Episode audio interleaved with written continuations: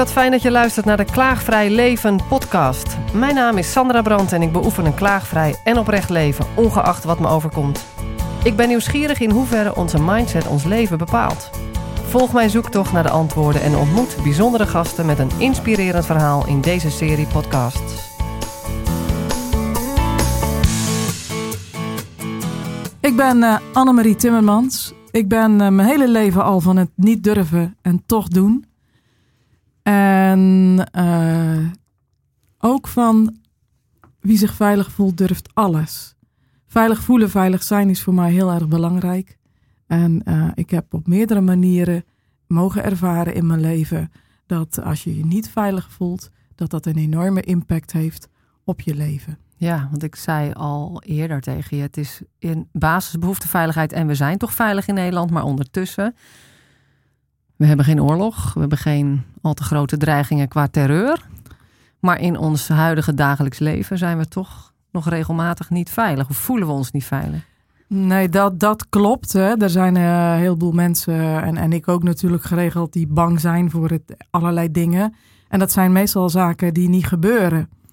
Of, of uh, waarvan je alleen maar kan voorstellen dat ze gebeuren, maar waar de kans dat dat gebeurt echt heel erg klein is. Zoals? Noem ze voor. Um, nou ja, de, hele gekke dingen misschien. Het eerste wat in me opkomt is van... er zijn heel veel mensen die, die, die, die ondernemen niks... omdat er een kans is dat het gaat regenen, bijvoorbeeld. Oh ja. En dan aan het eind van de middag erachter te komen... dat het gewoon hartstikke droog is gebleven. En nu is dat een heel klein dingetje natuurlijk.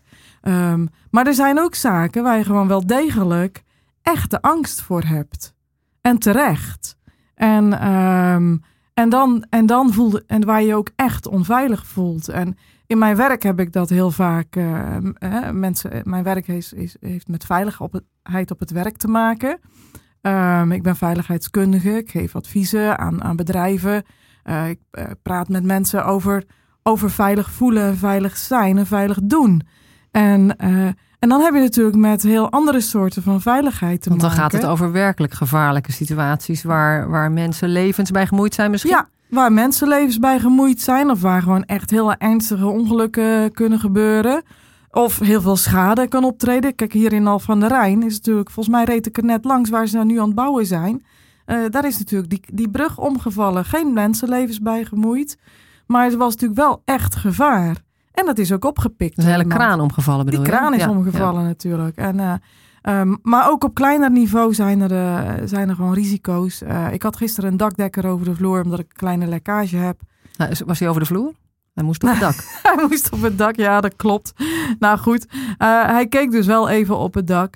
Maar um, ik vroeg hem ook van, goh, ja, veilig, ik ben veiligheidskundige en bla bla. En ik ben met een boek bezig. En, dus ik, ik vroeg hem ook van, goh, wat, wat, uh, wat inspireert jou nou om, uh, om jouw mensen, want dit was de baas van, uh, van het bedrijf, om jouw mensen s'avonds veilig en wel naar huis te krijgen. Nou, we hadden daar een gesprek over en toen vertelde hij ook dat uh, hij zelf afgelopen najaar nog gevallen was van het dak van 2,5 meter. Zo. En hij was al honderd keer het dak op en af gelopen. Uh, me, uh, vanaf de ladder op het dak en weer terug. En die 101 eerste keer, ja, glijdt hij, pak, stapt hij net op de dakrand. En die is een beetje vochtig van de dauw. En hij glijdt uit en hij valt naar beneden, pols gebroken. En dat is voor mij ook zo'n typisch voorbeeld van uh, wie zich veilig voelt, durft alles. Zo'n dakdekker voelt zich hartstikke veilig op het dak. En die durft ook van alles en nog wat. Maar die breekt wel zijn pols. En die breekt wel zijn pols. En natuurlijk heeft hij daar ook, die heeft er nog nu, nu nog steeds last van. En dat doet wat met mensen. En dus dat zijn echte, dat zijn onveiligheden. Dat zijn zaken waar je bang voor kunt worden. Um, maar of het je moet weerhouden om dat dak op te gaan, is dan de vraag. Ja, dat ligt eraan. Um, jij zegt, jij staat in het leven als van, ik, ik voel angst af en toe, maar ik doe het toch.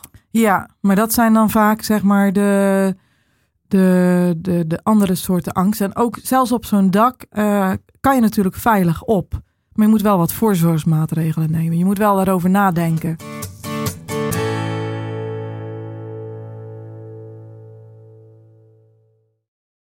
En wat maakt, Annemarie, dat jij zo bezig bent met het thema veiligheid? Ja, uh, ik ben inderdaad al uh, eh, 30 jaar uh, veiligheidskundige. Dus dat is, al, dat is echt al een hele tijd. Um, daar zit een persoonlijk verhaal aan vast. Dat heb ik in, in het vorige interview wat ik met jou heb mogen hebben over verteld. En um, vijf, zes jaar geleden kwam ik met een heel ander soort veiligheid in aanraking. opnieuw een persoonlijk verhaal. En ja, toch ook wel het verhaal wat ja, toch wel de grootste impact heeft gehad op mijn, mijn leven, zeg maar, tot nu toe. En um, wat heel erg veel gaat over veilig voelen en onveilig voelen met name. En wat ontzettend veel meer voorkomt dan dat we horen, dan dat we denken. En uh, ja, dat, uh, dat heeft te maken met uh, wat er kan gebeuren als je een relatie beëindigt. Vertel. Um, nou, sommige mensen vinden dat niet leuk. En degene met wie ik een relatie had gehad van 2,5 jaar, ik had dat uh, beëindigd. En die man vond dat dus inderdaad niet leuk.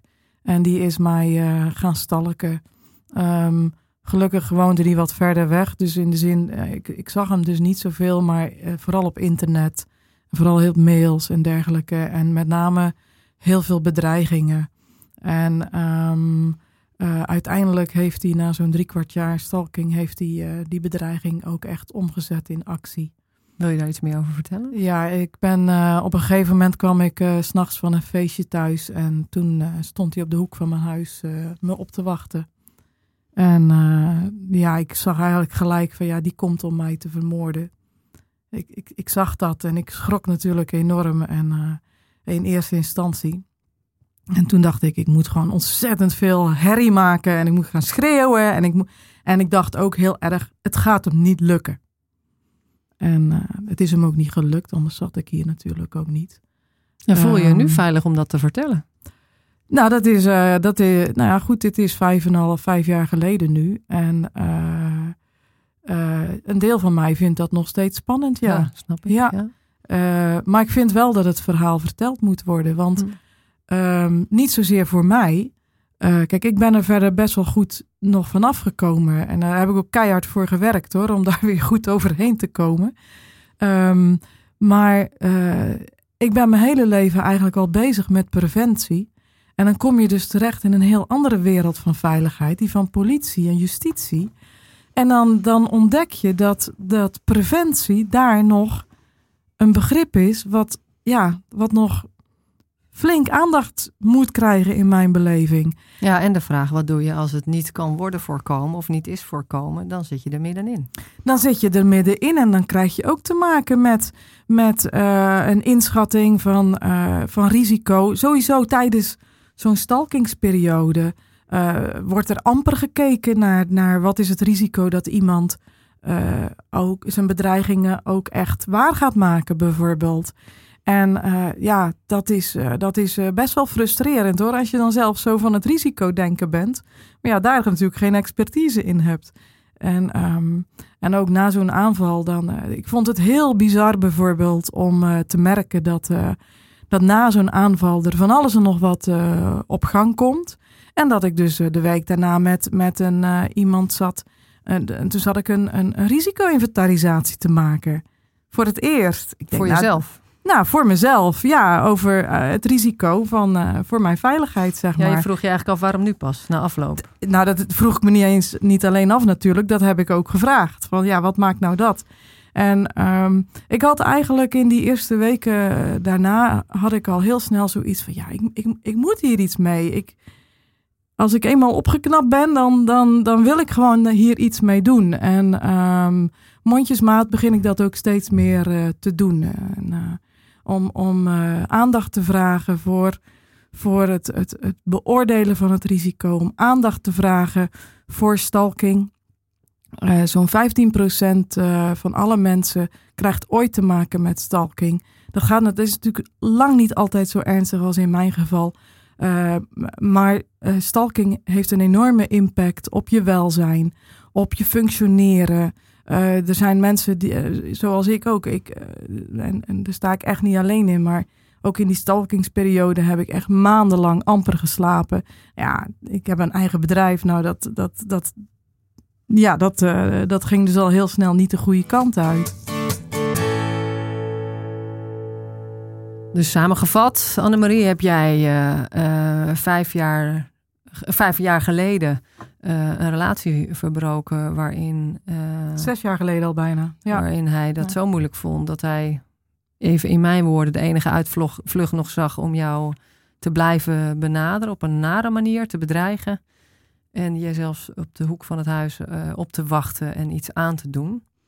Uh, en in die periode van dat stalken heb jij ook je, je leven eigenlijk amper normaal kunnen leiden vanuit de dreiging en de alarmbellen in je systeem, waardoor je ook niet meer kon slapen amper en niet meer kon werken. Het heeft effect gehad waarschijnlijk op je omgeving. Ja, enorm. Ja, ja want je bent nooit alleen. Dus uh, ik had nog een, een zoon thuis wonen ja, die merkt dat natuurlijk ook. En ja. uh, die, die is mee bang, zeg maar. En uh, natuurlijk, ja, ik probeerde zo goed mogelijk te blijven functioneren. Maar dat, dat, dat kostte ja. echt ongelooflijk moeite. En wat vooral heel veel moeite kostte, was dat. dat kijk, als je, als je gestalkt wordt, dan is het advies altijd. Hè, want dat heb ik natuurlijk wel opgezocht. Hoe ga je, wat doe je als je gestalkt wordt? Is gewoon niet reageren. Gewoon niet reageren. Maar dat is zo verschrikkelijk moeilijk. Want je wordt iedere keer wordt je gewoon benaderd. En, en iedere keer wordt er iets in jou getriggerd. Want die ander kent jou heel erg goed. Ja, hè? ja.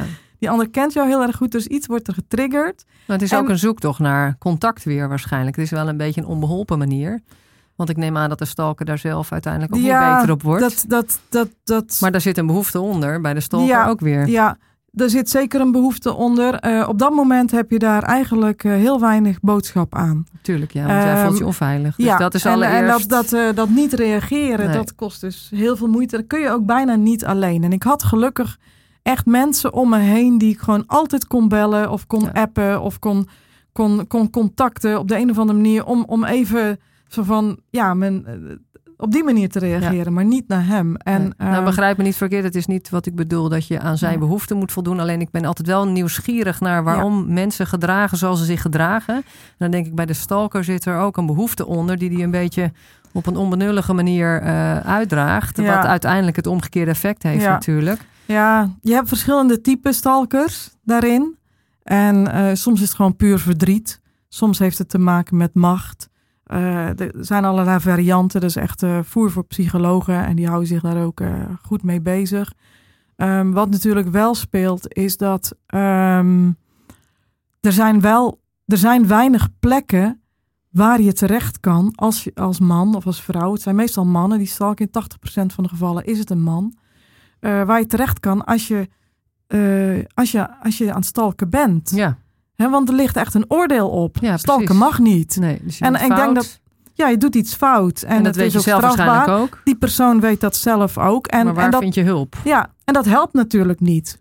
En is dat er nu wel? Heb je daar onderzoek naar gedaan? Het Ehm, lijkt wel alsof je daar onderzoek naar gedaan hebt. Nou ja, echt onderzoek doe ik daar niet naar. Nee. Maar ehm, daar, wordt wel, eh, steeds, daar is wel steeds meer aandacht voor aan het komen. Ja. En eh, ik denk ook dat het een hele goede zaak Want is. Hulp er is nodig voor allebei de partijen. Uiteraard, Ja. uiteraard. Ja. En ehm, eh, dat is wel lastig, want er zijn ook stalkers die, die, die vinden dat ze zelf niets fout doen. Dus Nee, die, die, die bereiken. En dat zijn ook vaak de meest gevaarlijke. Maar de, eh, ja, ik, ik denk wel dat het. het, het ehm, er is een soort van taboe rondom stalking, waar natuurlijk de, de, de stalkers last van hebben.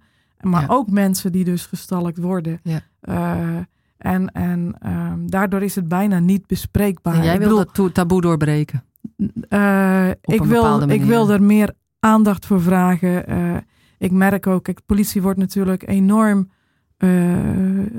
belast met allerlei soorten zaken. En eh, ik sprak laatst voor mijn werk een officier van justitie. En zij heeft in een interview bijvoorbeeld gezegd van ja, eh, zelfs een moord eh, wordt saai. En dat- ik kan me dat ook heel goed voorstellen. Hoe hè? bedoelt ze dat? Nou, dat als jij dag in dag uit met moord bezig bent, dat dat voor jou je normale gang van zaken wordt. Dat je daar niet meer van schrikt.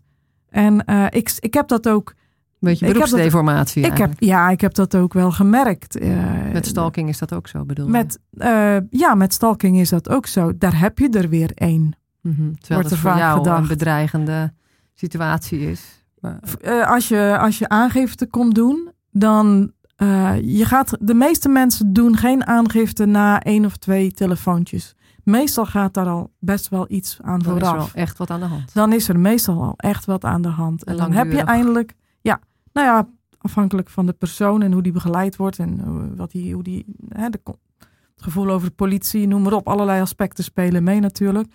Maar op het moment dat jij aangifte gaat doen, dan is dat, ja, dan, dan, nou over het onveilig voelen gesproken, dan voel je je best onveilig hoor.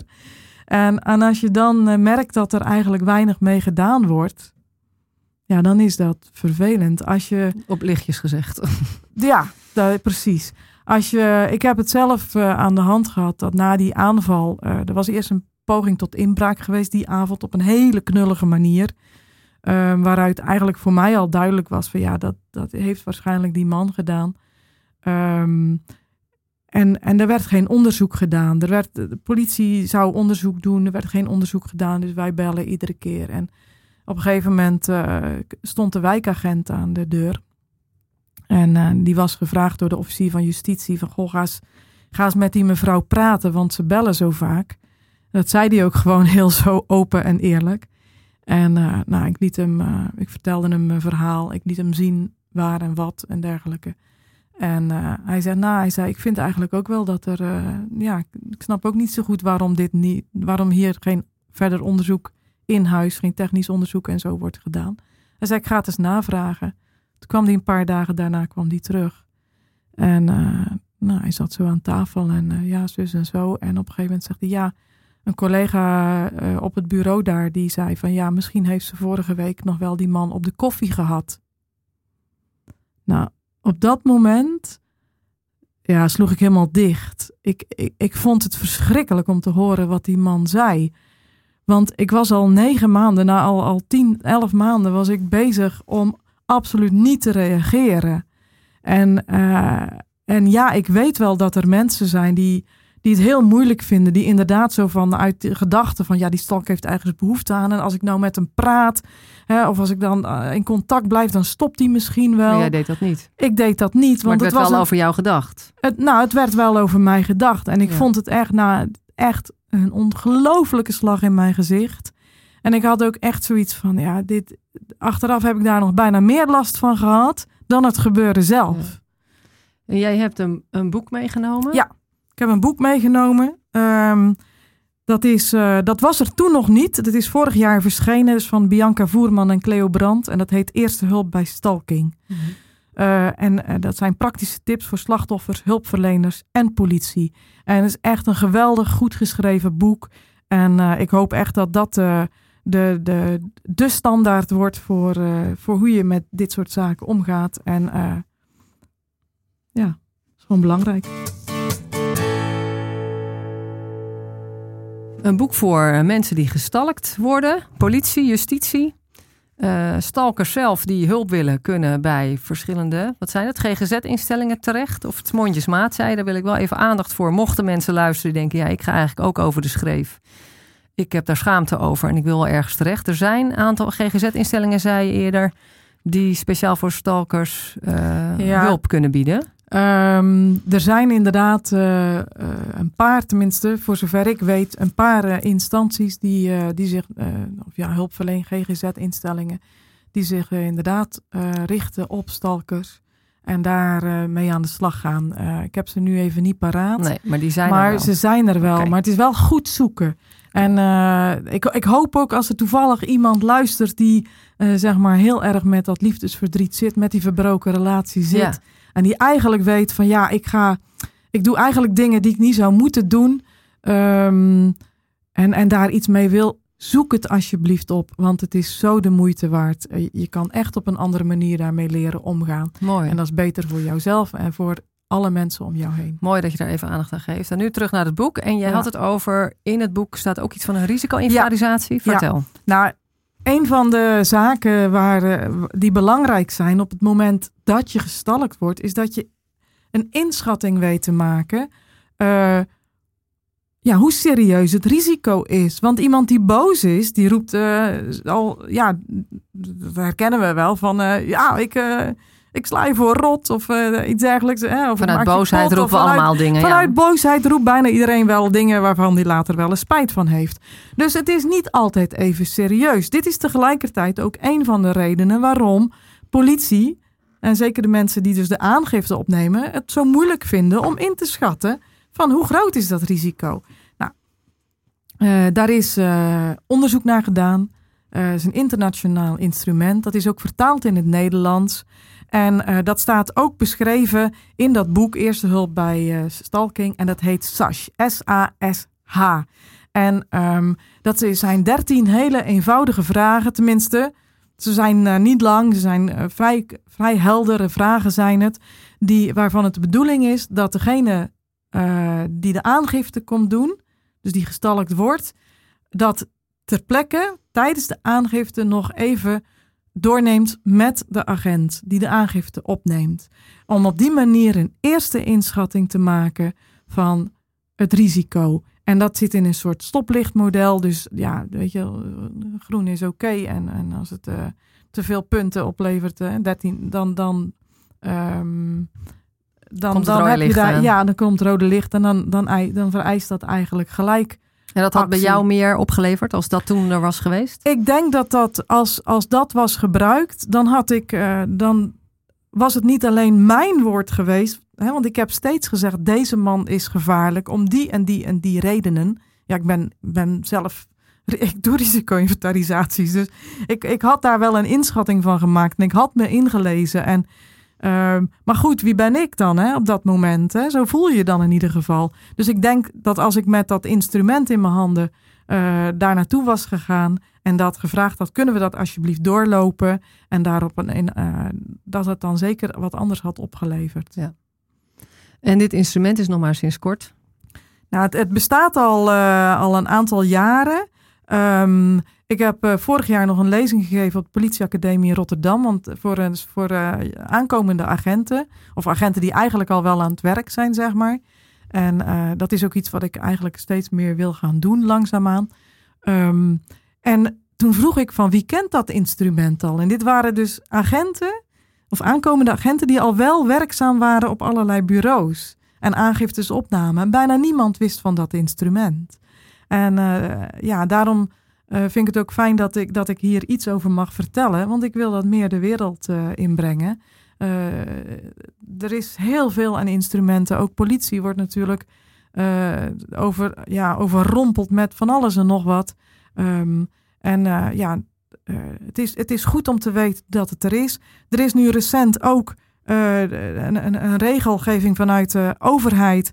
Dat na een aangifte de politie moet checken of je bescherming nodig hebt. Dat moeten ze eigenlijk naar alle aangiftes.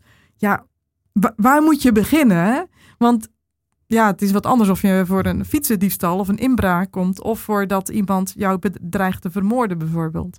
Dat zijn toch wel andere, andere zaken. De helft van het aantal moorden in Nederland komt door ex-partnergeweld. Oh ja? Ja. En uh, 80% uh, uh, van die mensen zijn vrouwen die dus uh, vermoord worden.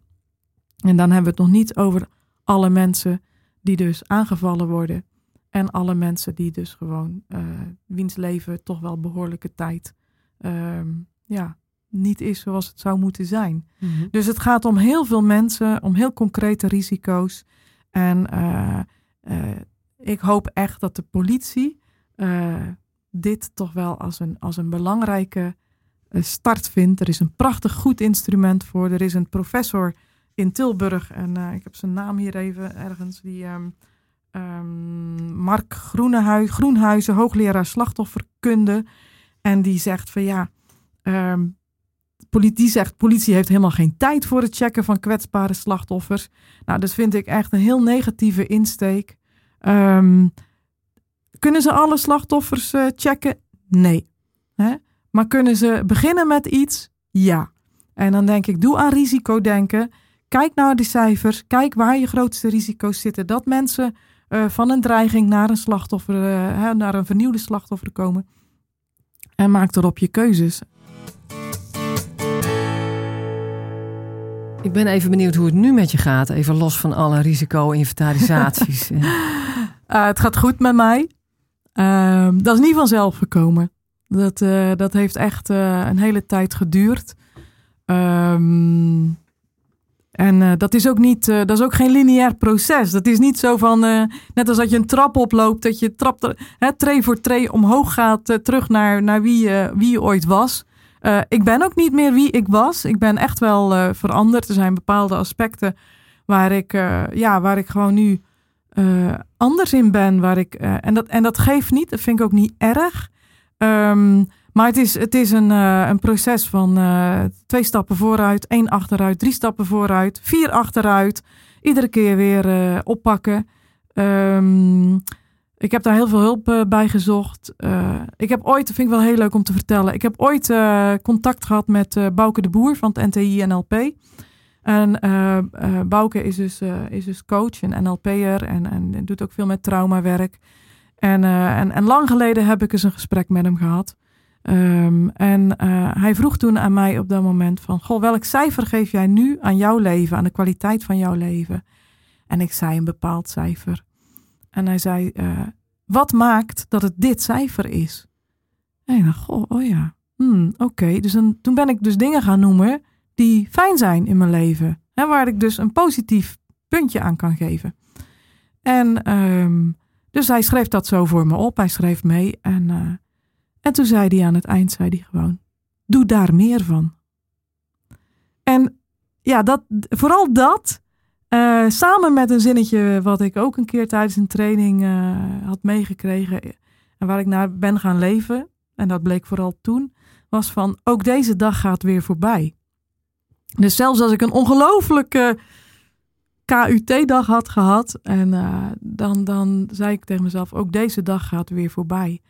En um, ja, dat heeft mij eh, geholpen om, uh, om door te gaan, om door te pakken. En ik kon ook altijd, ja, op de een of andere manier lukt het me ook om altijd nog de goede kant te blijven zien. En van begin af aan te zeggen: de meeste mensen zijn goed. Ja, dat is ook de kunst om gewoon wel te blijven vertrouwen.